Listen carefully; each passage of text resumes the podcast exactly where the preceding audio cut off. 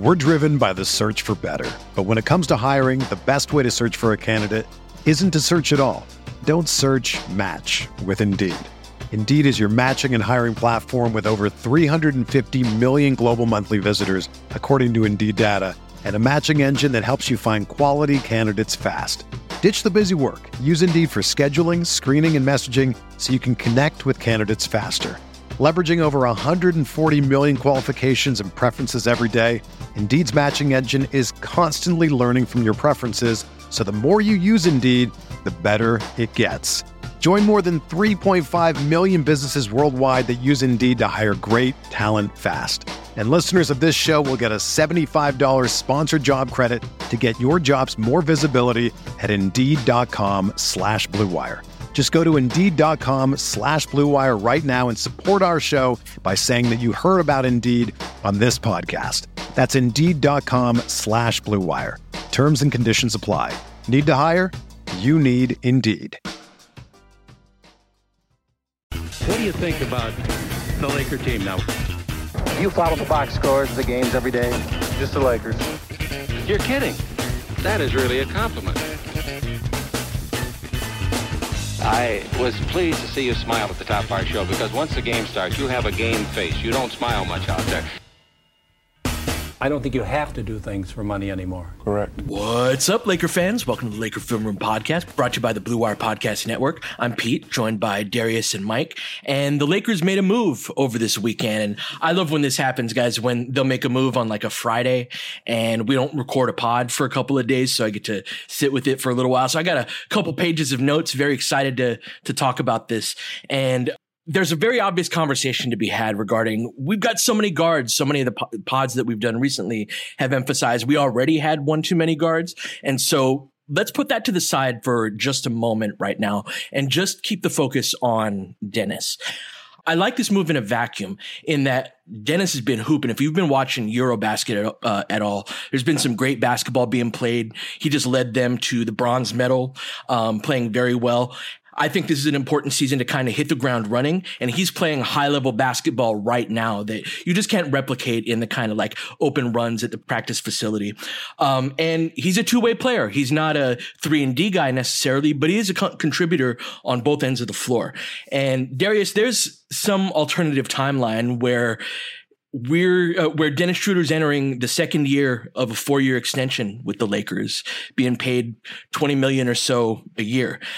And both him and the Lakers have taken a very interesting course over the last year, year plus that have kind of led them back to each other. So talk to me about the return of Dennis Schroeder. I mean, I'm actually interested in hearing what Mike has to say about Dennis's return, just from the perspective of my feelings on Dennis are pretty well known. So let me take a two pronged approach. I agree with everything you just said, Pete and particularly like the high level play from him having a very good summer for the German national team. And then also him being a very good two way player. And I think getting a year of Dennis is that there is definitely an angle where we saw a lot of Dennis's warts in the playoff loss against the Suns, particularly after Anthony Davis got hurt. And I think that it was very easy to sour on Dennis um, with those struggles within the context of what he was meant to be. And I think it's very easy to sort of gloss over how high his highs were during his lone season with the Lakers and then highlight some of his lows. But one of the reasons why I was interested in hearing what you have to say about Dennis is mostly because you're one of the people who I think rightfully speaks to the position the Lakers were in in that first round before AD got hurt and how everything was sort of falling into place at that time for them to potentially make a run. And the Phoenix Suns went to the finals that season, and the Lakers were the team that looked like they were on the verge of knocking them out of the playoffs before AD got hurt. Like obviously seven game series it can go either way but the lakers were up 2-1 and they looked like the better team to me when everyone was was healthy. And and so before I circle back to Dennis from my perspective, because I do want to get more into the stuff I did not like about him as a player. I just sort of wanted to give you a chance to sort of speak on Dennis's return and sort of preemptively maybe stop me in my tracks from going too far in some critiques of Dennis's game. Yeah, this is going to take a little while to unpack, I think, in this episode, right? Lots going on here. Mike, the Lakers are my favorite novella. I love novellas like in any language. In fact, the better ones are not in English. And Dennis coming back is like a character from like two seasons ago that you thought disappeared, right? Like in some mysterious circumstance and shows up in like a suit with flowers. And it's like, oh, that character's back. Yeah, there's a lot going on here. This is very Melrose Placey. Yes, yes. yes. I liked Melrose Place. Uh, I I will say that. Uh, Pete, did you when you were reading these in other languages? Was it like to impress Goldfarb or something like before a no a chess tourney or what? Like no what? no no no subtitles. No, you got to have the subtitles. Oh. Uh, no no no. I'm not a My not a polyglot. No. Okay, got you. So where do we start with Dennis? I think that let's let's start in the past. Okay, let's start. We can we can eventually get to where the fit is with this current roster. And I think if you've been listening to the pods recently, you've you've known that we've all been looking a bit more towards the front court and getting some forwards, and this doesn't necessarily address nope. that, right? It just complicates it even further. Uh, so I remember I remember advocating for how Schroeder had played, especially early in the season, as Darius just referenced, and he gave the Lakers a certain amount of spark uh, defensively, particularly and when he was not having to be a creator himself and he was just sort of off ball and he could attack on occasion. And of course, this, this meant when LeBron and Anthony Davis were both, were both healthy and the team was playing better, um, then it worked out okay on offense too. Uh, it wasn't, again, it wasn't perfect. It wasn't great. He didn't shoot the ball great. And, but his defensive pressure and just how hard he played on that end for most, for, for the most part, right, I thought was better than probably was being talked about at the time. Then, as AD and LeBron started to have varying injuries, and Schroeder, this is Darius's slotting concept, right? When Schroeder had to do more, it was not working out as well. And that certainly came out to happen in the playoffs, except for if I recall the final game in which he actually did, I think one was one of the guys who like really went down fighting. Um, he and, he played really well played in games well. two and three in that series as well when AD was there. It's it's funny what shapes our memories because yeah. he was actually decent in that series. So all of that said, and then you get to exit interviews, and he was at, at that point. You know, there was various reporting as to what might have been offered him, and you know what he ended up turning down. And you know, he really wanted to like work his ass off and come back the next year. And of course, that didn't end up working out.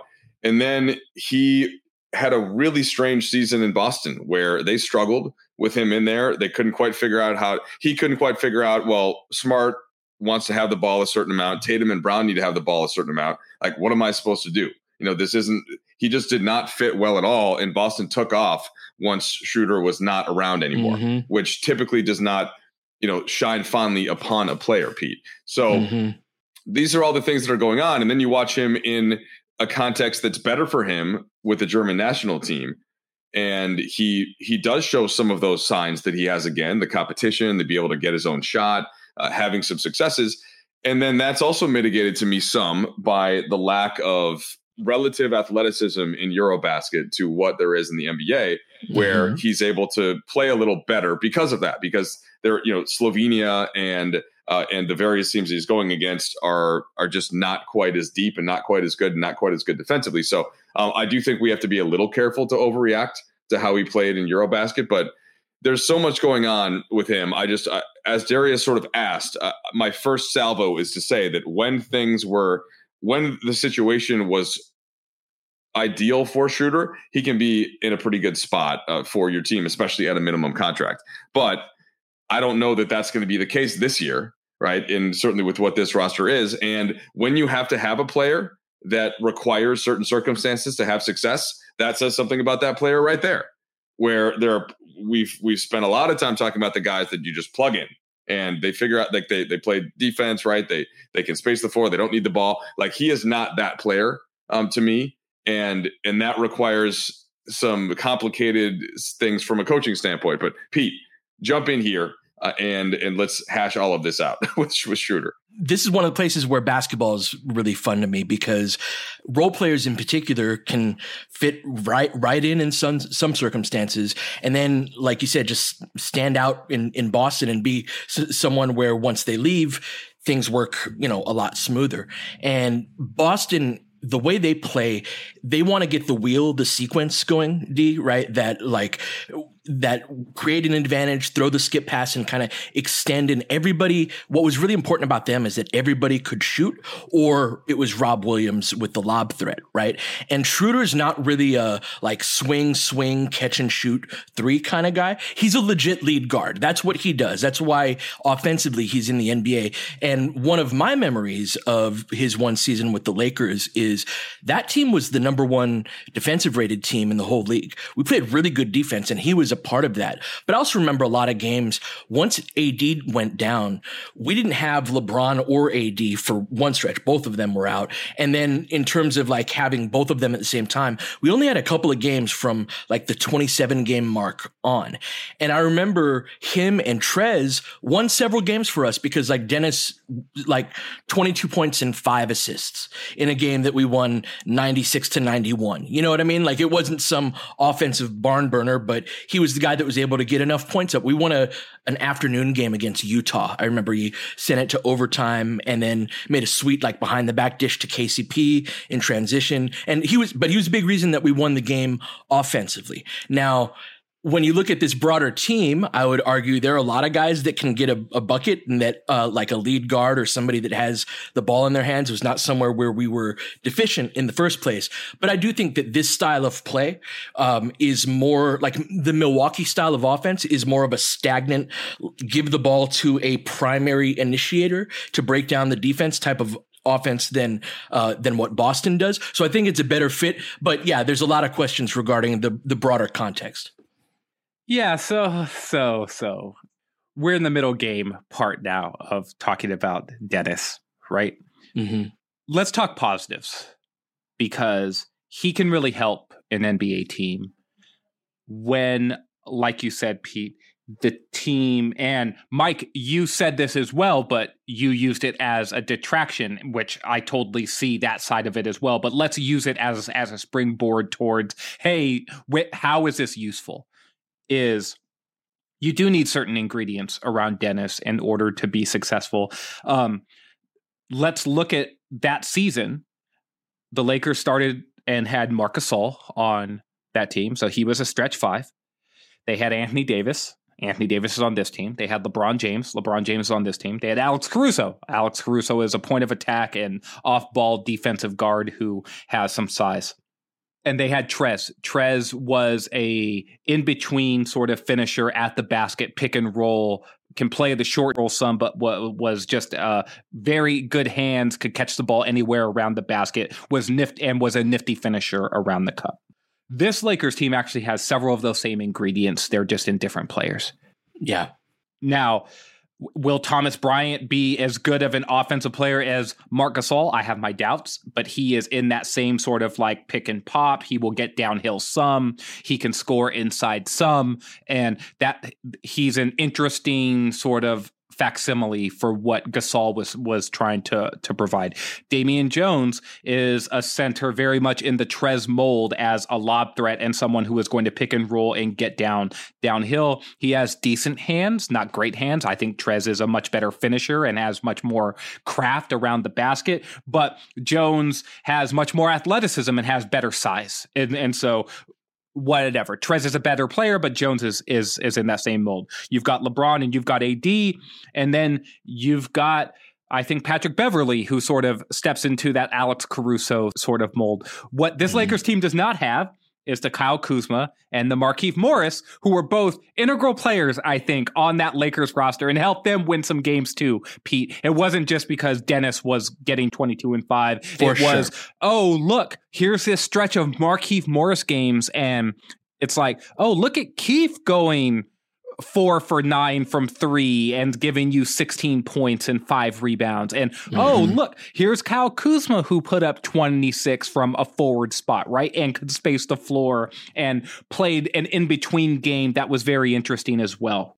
But in saying all that, Dennis is the type of player that he is not going to be the keep the wheel moving, swing, swing. He is a ball stopping point guard, yep. which is like almost an oxymoronic statement, right? Like you almost want your point guard to be a ball mover. You want him to be an initiator. You want him to play with feel. And this goes back to this is why Dennis was not one of my favorites. It's because I grew up watching point guards who played that style. And to see a, like, I'd much rather have a Jason Kidd type, right? Like, I'd rather have Jason Kidd. Jason Kidd was a great basketball player, but, but I'd rather have a Jason Kidd type than a Dennis Schroeder type, right? Because I want the dude who is seeing the whole court, who is understanding who needs the ball and who doesn't, and is a ball mover rather than a ball stopper. But as a ball stopper, he has the ability to beat a switch, which is super important in a pick and roll heavy scheme. And he has the ability to attack a closeout and get into slots by playing in isolation even against his own man. And those things will be super useful to this Lakers team in general. Where I start to have questions is Pete, you mentioned that this is you like this signing in a vacuum. Unfortunately, this signing did not happen in a vacuum. It did not. Right? Dennis is the 14th player signed to the roster, and the Lakers are very likely to keep 14 players on their roster. They always like to have 14 players, and it's because that 15th spot allows them to do extra things and be flexible in the buyout market, at the trade deadline, and all kinds of other ways. And so, this roster, as it is right now, is likely the roster. And so you have to account for that when you think about where Dennis fits. And they got several other small guards on this roster, Pete. And I think we'll get more into this in the second half of the pod. But Mike, I just want to lob that to you a little bit now because this idea of Dennis in a vacuum is one thing, but he is not in a vacuum right now, right? He is one of now five or six guards who probably all deserve to play. And shaking that out is going to be super interesting to me. Well, Westbrook's going to come up eventually, right? As we as we start to talk about playing time and figuring out how things are going to go around if the roster stays as it is. And maybe one key difference, Pete, for me from last season is that so you knew that Westbrook was going to play and he was going to have to play a certain amount and the options, right, of who Frank Vogel could call upon off the bench weren't great, you know, weren't ideal. And to the point where an undrafted rookie free agent may have been the next best mm-hmm. guy there in Austin Reaves. And so now you get Kendrick Nunn healthy, presumably, who certainly would have been on that list. You bring in Patrick Beverley, who we'll get into this, but may have to be more of a wing, like the way that this yep. roster looks right now. Um, yep. And but and then Dennis Schroeder. And okay, so if if Russ isn't playing well, eh, whether that's defensively, as Darvin has said, is the main priority, or he's not shooting well, and that therefore impacts the way the defenses are able to play around LeBron and AD. Well, now you have more more of a viable backcourt, right? Just in terms of of complementing a LeBron and AD who are going to carry so much usage, right? That you don't need as much from your guards. That you've got these point of attack, defensive focus type guys in Schroeder and Beverley, and then you know mix Nunn and Reaves in there.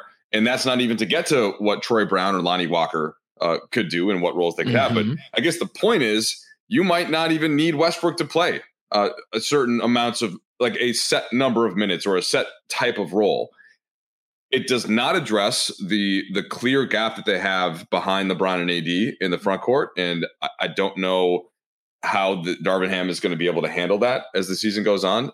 But I, I do think that Schroeder is another guy that clearly is is capable of playing minutes and in playing and has shown that he can play a certain way around some of that personnel, uh, as Darius uh, hashed out a, a moment ago. So that's just that's one thing that I guess stands out is that they have these guards are collectively better than what they had last season. Um, it, it, doesn't address that big hole in the roster, but that part I think is at least interesting and and bears some understanding. Very much so. Backcourt's a lot stronger. In the second half of the pod, let's let's put Russ in focus, uh, less on the court, but in terms of how the team has built out their roster. We're driven by the search for better, but when it comes to hiring, the best way to search for a candidate isn't to search at all. Don't search. Match with Indeed. Indeed is your matching and hiring platform with over 350 million global monthly visitors, according to Indeed data, and a matching engine that helps you find quality candidates fast. Ditch the busy work. Use Indeed for scheduling, screening, and messaging so you can connect with candidates faster.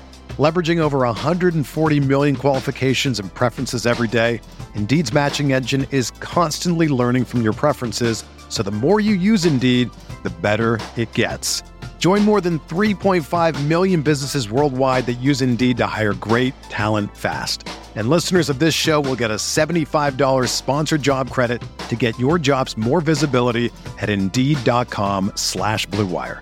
Just go to Indeed.com slash BlueWire right now and support our show by saying that you heard about Indeed on this podcast. That's Indeed.com slash BlueWire.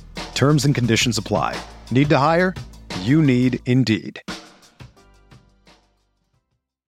When you need mealtime inspiration, it's worth shopping Kroger, where you'll find over 30,000 mouthwatering choices that excite your inner foodie. And no matter what tasty choice you make, you'll enjoy our everyday low prices, plus extra ways to save, like digital coupons worth over $600 each week. You can also save up to $1 off per gallon at the pump with fuel points. More savings and more inspiring flavors make shopping Kroger worth it every time. Kroger, fresh for everyone. Fuel restrictions apply.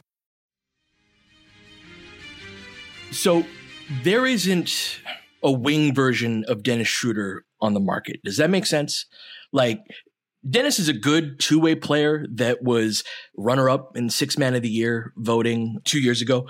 If there's a wing type of player, there's nobody that just like, if you're six seven to six nine and you fit that type of description, you're with the team and you're probably making like MLE money or better. There's such a dearth of wings on the market that when looking at this team, this very, very small team with six guards that have a good argument to play, I look, I look at it, D, and I go, this team would probably make a lot more sense after a Russell Westbrook trade. But you also have to but we've also determined that we're going to protect picks to a certain degree. We're not going to take back a certain degree of money depending on the player. We've held a certain line when it comes to the Westbrook negotiations where if we wanted to trade Russ, if we just were like, hey, we just got to get rid of this guy, there were deals that could have been made. And so the Lakers are in this in between spot, I think, with the roster build with respect to how do you how do you build a team going into the season where you're looking to fill certain spots but you can only do it with Russ as that trade piece because there's no forward on the market that you can get to kind of replicate that. Where there, whereas there is a Dennis Schroeder at the guard spot that like is a totally acceptable backup lead guard. Does that make sense? It does make sense. I'm not in a very generous mood though, in terms of making excuses for this team. Yep. Like they built a team and it's just like imagine going and you're going to order breakfast, right? Or you're at a buffet. So It's like, okay, well, man, you ever go to one of those buffets in like Vegas or whatever, and they've got literally like all these different types of foods, Mike, and they've got like, oh, look, there's sushi over there, and then there's like, look over here, there's crab legs. It's like, oh man, look, there's prime rib, and and then over here you've got like a whole barbecue section where there's ribs and and, and like all like oh my mm-hmm, goodness. And then they've mm-hmm. got over here they've got this whole like chinese food section and you just like oh my goodness like what am i going to get? So the lakers they're at this buffet or rob pelinka is at this buffet of players. It's free agency. But every time he goes to get the prime rib there's no prime rib. And every time he goes to go get sushi there's no sushi. There's no salmon there's no crab. But like, look, there's fried rice and there's chow mein. So, oh, there's there might be some soup, Mike, but okay. but there might be some soup. But there's some fried rice and there's some chow mein. There's some mashed potatoes There's some like French bread. I love French bread. Really good, like garlic bread. But what you realize is, is you so you're like, oh man, I want some chow mein. Like that looks good. I want I want some mashed potatoes. That looks good. So you come back and you've got like two or three plates full of food, and they're all carbs. All you did was grab four or five different carbs and and you stuck them all on your plate. And that's mm-hmm. what Rob Pelinka did. And instead of carbs, they were guards. And he got all the guards, Pete. And you're right. It's just like mm-hmm. like guards are cheaper. They're cheaper because they are smaller and they can impact winning less. right? Than the guys like LeBron James and Anthony Davis and all of these two-way wings who who can be three a D players and are six eight, six nine, six seven even, right? Those guys make 10, 15 times the amount of money that Dennis Schroeder is going to make this season. And and so I get that Rob Pelinka probably did as good as he could have done considering the resources that he he had available to him in order to sign some of these players. And I'm very interested to see how these these guys play. But he has now built a team with a bunch of guards again with mm-hmm. no real forward depth to back up his key players, no combo forward who can slot between his two best players. And he did good on the center market, another market inefficiency that where you could get good players for cheap and he did good at the guard spot where mm. like six four or six five guys who can all play and all contribute, but he does not have, Mike, this team does not have those big wings that you need in order to stop the other team's best players. Other teams are not going to look at Rob at the team that Rob Pelinka built and just like, oh man, like I know that all these guys that you wanted to pay your MLE, right?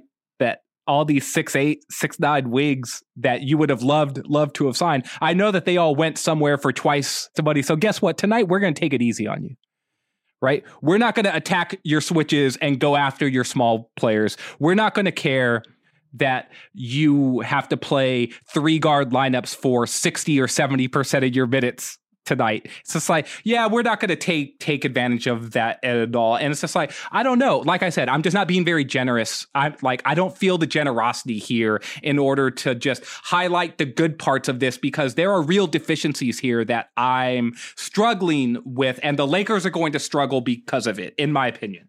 The team to me just continues to not be complete in terms of what you're looking for of roster balance. And I think that that was always going to be the case until you figure out how to optimize the Westbrook situation.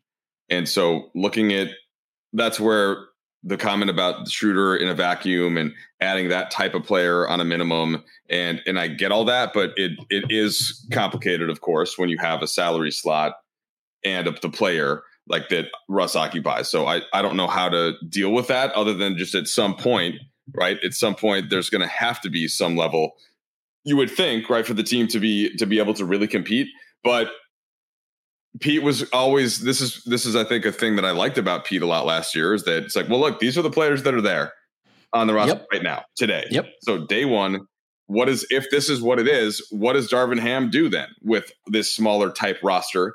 And how do they zag? They're basically like the opposite of Minnesota uh, in a way. And then in the mid, you've got the teams in the middle like Toronto and the Clippers that have all of the wings you know, it's, mm-hmm. it's really the league is going to be interesting this year because the styles, right, and, and all of that yes. so different. It, at least to start, and then I think that some of those things will work better than others, and I think that the Clippers and the Raptors style will work better. and you know, but maybe there's a you know there, you can't just give up on what it is at the time, Pete, and deal with that first, and then we'll, we'll I'll get to my I just I just don't know. So you you know that what's another team that in their sphere, they're kind of lamenting their lack of wings is Milwaukee. And Milwaukee's build there is is similar to ours in that their two best players are their starting three and their four. And when you look at their title team, they made a midseason trade for PJ Tucker, where before that they didn't really have other forwards in the rotation. And so tomorrow's pod is going to be about the how the heck do you make this work? But I do think that there's some Milwaukee influence. Like remember in the series against Boston, Wes Matthews was the main assignment for Jayson Tatum. And Wes Matthews is like six inches shorter than Tatum. And what I think it is, and we'll get into more of this mar, uh, in tomorrow's episode, I think we're really prioritizing ball pressure as somebody who that's one of my favorite parts of the game that like that ability to put pressure on the ball and force turnovers and, and all of that. I think the talent in that respect in the last couple weeks between adding Pat Bev and Dennis Schroeder has gone up quite a bit. We'll talk about that tomorrow. There's a coaching idiom though in where you you tell your players don't make the same mistake twice. Don't get beat in the same way two times in a row. And so for example, if you're on offense, you got the ball, your big man sets a screen for you, you come around it and then the defense blitzes you. And you weren't expecting it. They hadn't done it before. They force a turnover, get a layup uncontested.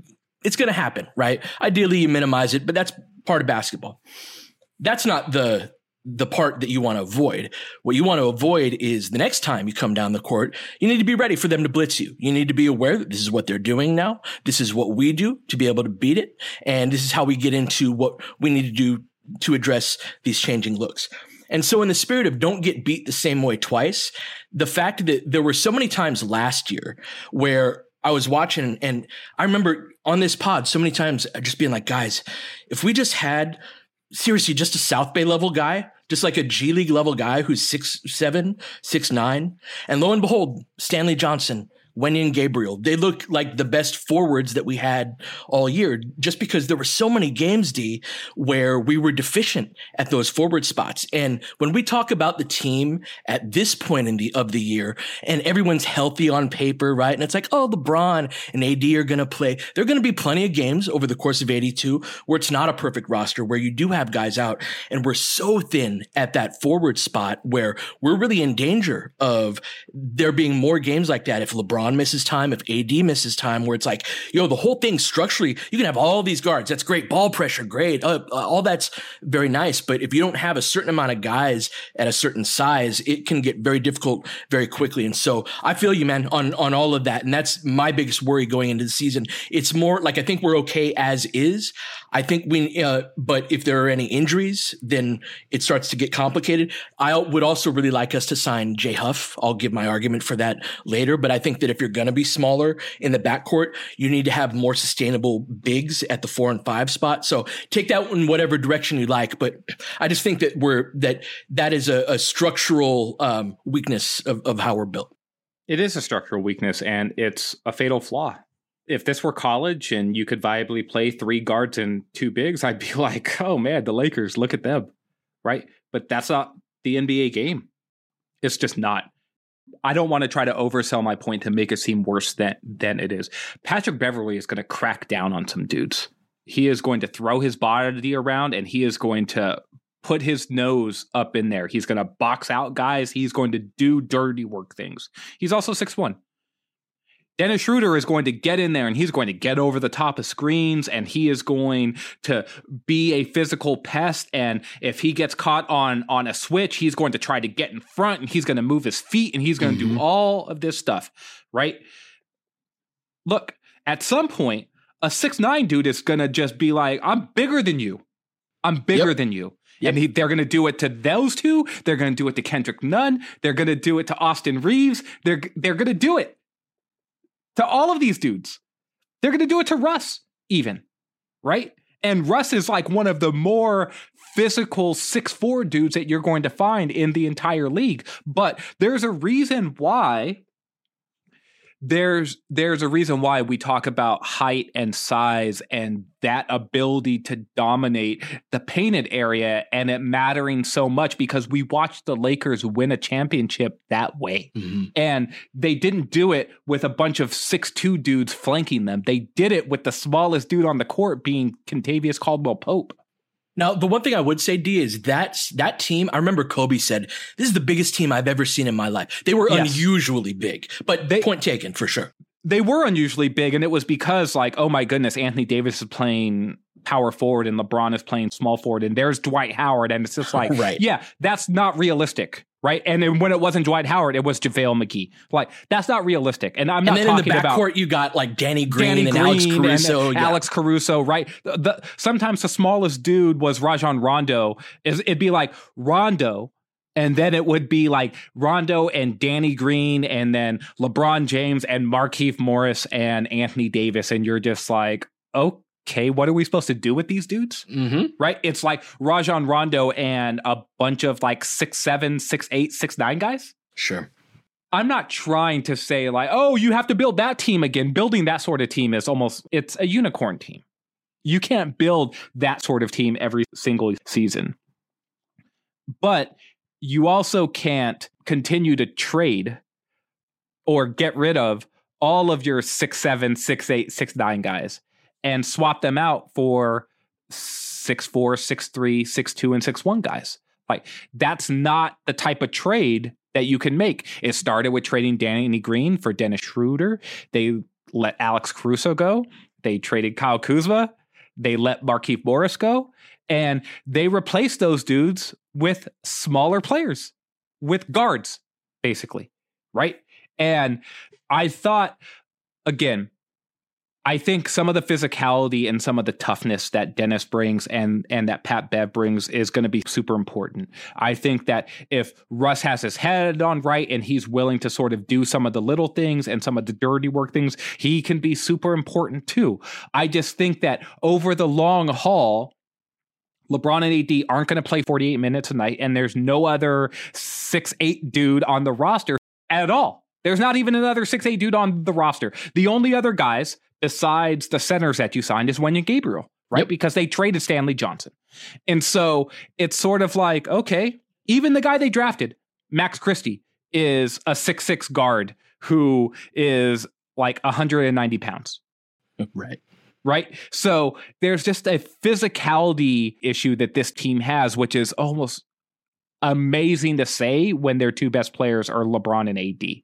And so it's like this super interesting thing that we're going to have to dive into more because Russ is the pivot point with all of this. If he's on the roster, he's going to have to play a very specific style and a style that we haven't seen him play in maybe ever.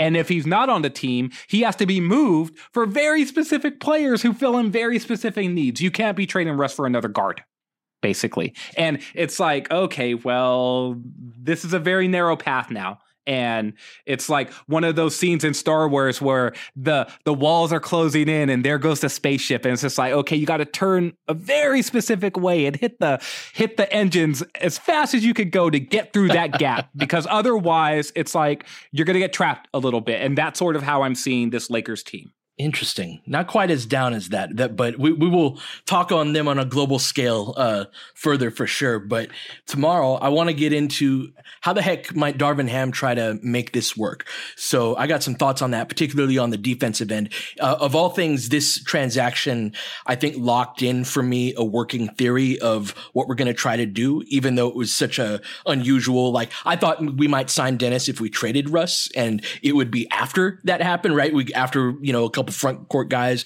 come back, then Dennis comes and fills that that point guard role. But that's not the case. Uh, and and in that, I think that there's some answers in how how we're going to play. We'll talk about that and more on Laker Film Room podcast. James has got it in low to McHale. McHale wants to turn. He's double team. Just pass out in front. Broken up by Worthy. Tip to Magic. Worthy dies on his belly. Magic scores. There's Magic got it. Magic fires. It's good.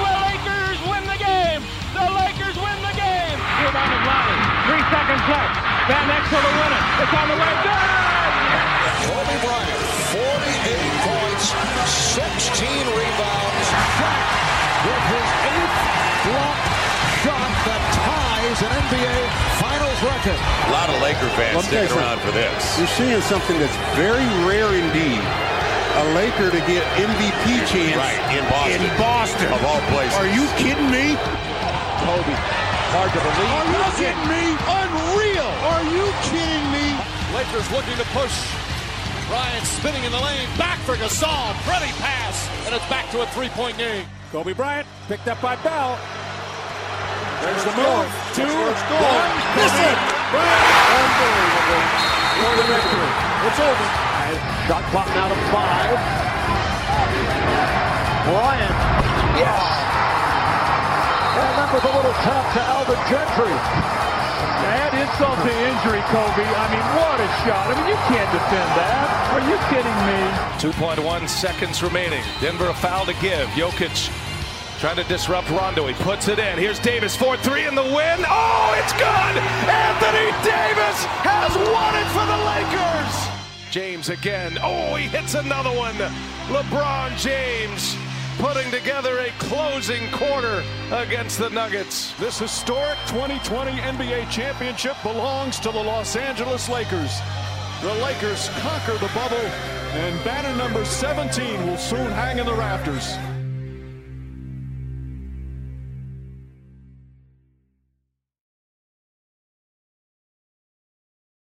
It's happening daily. We're being conned by the institutions we used to trust. The mainstream media is distracting us with meaningless headlines instead of focusing on the harsh realities facing American families. Time is short before something big happens, and that's why so many folks are preparing. They're becoming self reliant by investing in emergency food storage from My Patriot Supply. Go to mypatriotsupply.com and secure four week emergency food kits for each member of your family. Each kit contains tasty breakfasts, lunches, and dinners, averaging over 2,000 calories per day. Save $50 on each four week food kit you purchase. Plus, get free shipping on Ready Hour four week emergency food kits. You're not ready if it's not Ready Hour foods. At My Patriot Supply, you can also get solar power generators, water filtration units, heirloom seeds, and survival gear.